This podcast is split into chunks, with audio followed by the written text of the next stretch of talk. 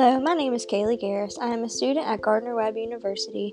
For recent assignments, I have been covering topics of politics, social justice, equality, and things of the like. Today, I want to talk to you about a topic that just about everyone seems to be talking about the global COVID 19 pandemic. And I know this year has been a nonstop audio roll of news, statistics, controversy, numbers, all about the pandemic. But today I'm going to try to approach it a little differently and share my perspective in a way that might make it a little more interesting for you. In case you didn't read the description of this podcast, I was pretty proud of it, so I'll read it for you anyway. And if you've already done it, just stick around for a little extra emphasis. We've all heard the theories about the extinction of dinosaurs, meteors, climate change, volcanoes, etc., etc. But what if a pandemic wiped out the dinosaurs? This podcast is my short story of the dinosaurs if they were alive during the COVID 19 pandemic, a combination of genres, some satire, and a very important point.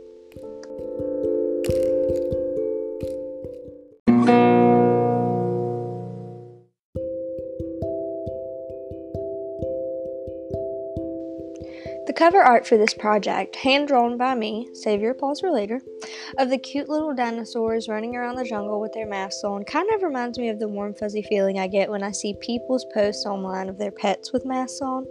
I also get the same warm, fuzzy feeling when I see people in public wearing their masks. Anyway, we'll go ahead with the story. As she peered out of the small opening at the face of the cave, Charlie's curiosity was just on the brink of what felt like an explosion within her. Her mother had told her so many stories of the vast jungle and all the things within it, but the only time Charlie ever got to experience it was through the taste of the foods her mother brought back to her and the paintings of her view from the cave that she made from squash berries and leaves. Charlie had painted the same picture over and over so many times that the cave in which they lived had its very own wallpaper. But that was it. That was all she got to see. The same old trees and rocks, the same dinosaurs that passed by, the same thing every day. Save for the occasional pterodactyl that flew overhead, but after so many years, that just wasn't as exciting anymore. but this year was different. The same, but somehow so different. The dinosaurs that passed by didn't travel in groups anymore. She never saw any dinosaurs her age grazing with their families, and the biggest difference of all, every dinosaur she saw was wearing a mask. At least that's what her mom called them. She told her they were to protect everyone from getting sick. Charlie never had to wear a mask because she never left the cave. But they were so pretty, every single mask a different color made from a different leaf or flower. Strangely, Charlie yearned now more than ever to leave her cave. Her mom returned that evening with Charlie's favorite berries to paint with and her favorite fruits and leaves to eat.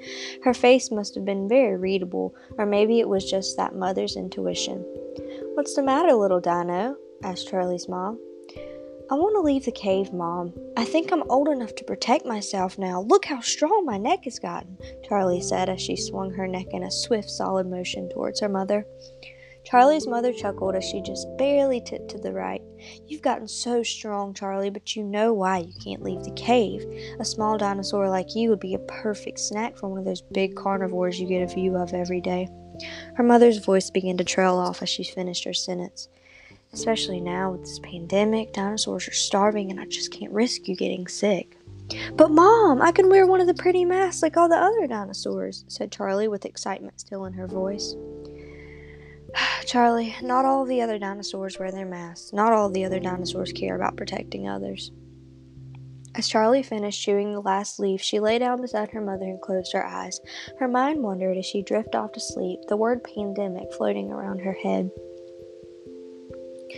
A couple of days later, Charlie noticed a couple more differences in the world around her.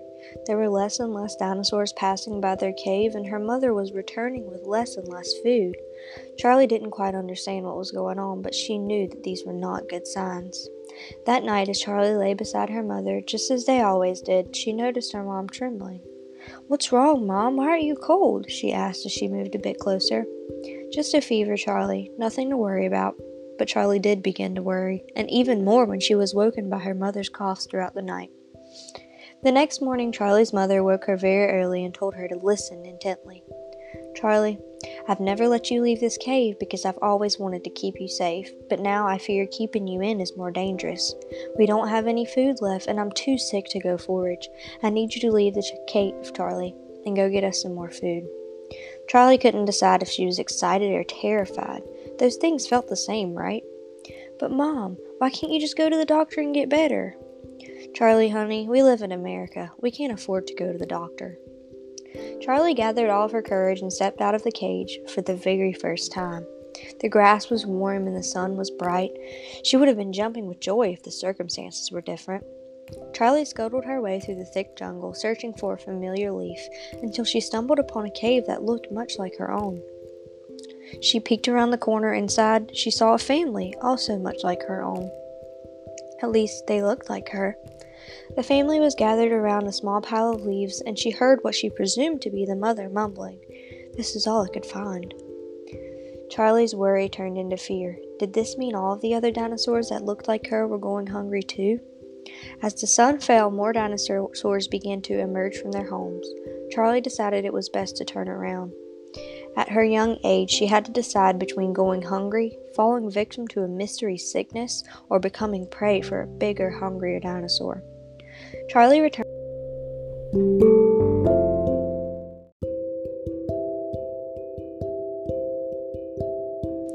Turned home to her mother, who looked worse than she had only hours ago.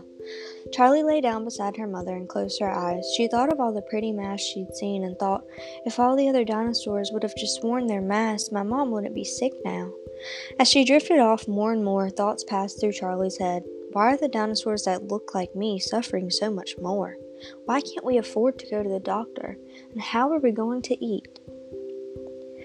Yes, Charlie and her mother are fictional dinosaurs, but there are real people suffering through a similar experience in the COVID 19 pandemic.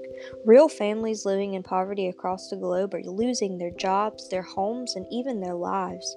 Real children are going hungry and without access to health care. Not only are these people struggling to survive without their basic needs being met, but they are also at a much higher risk for developing mental disorders. People are isolated and alone in their homes. Poverty is one of the deadliest factors of the pandemic.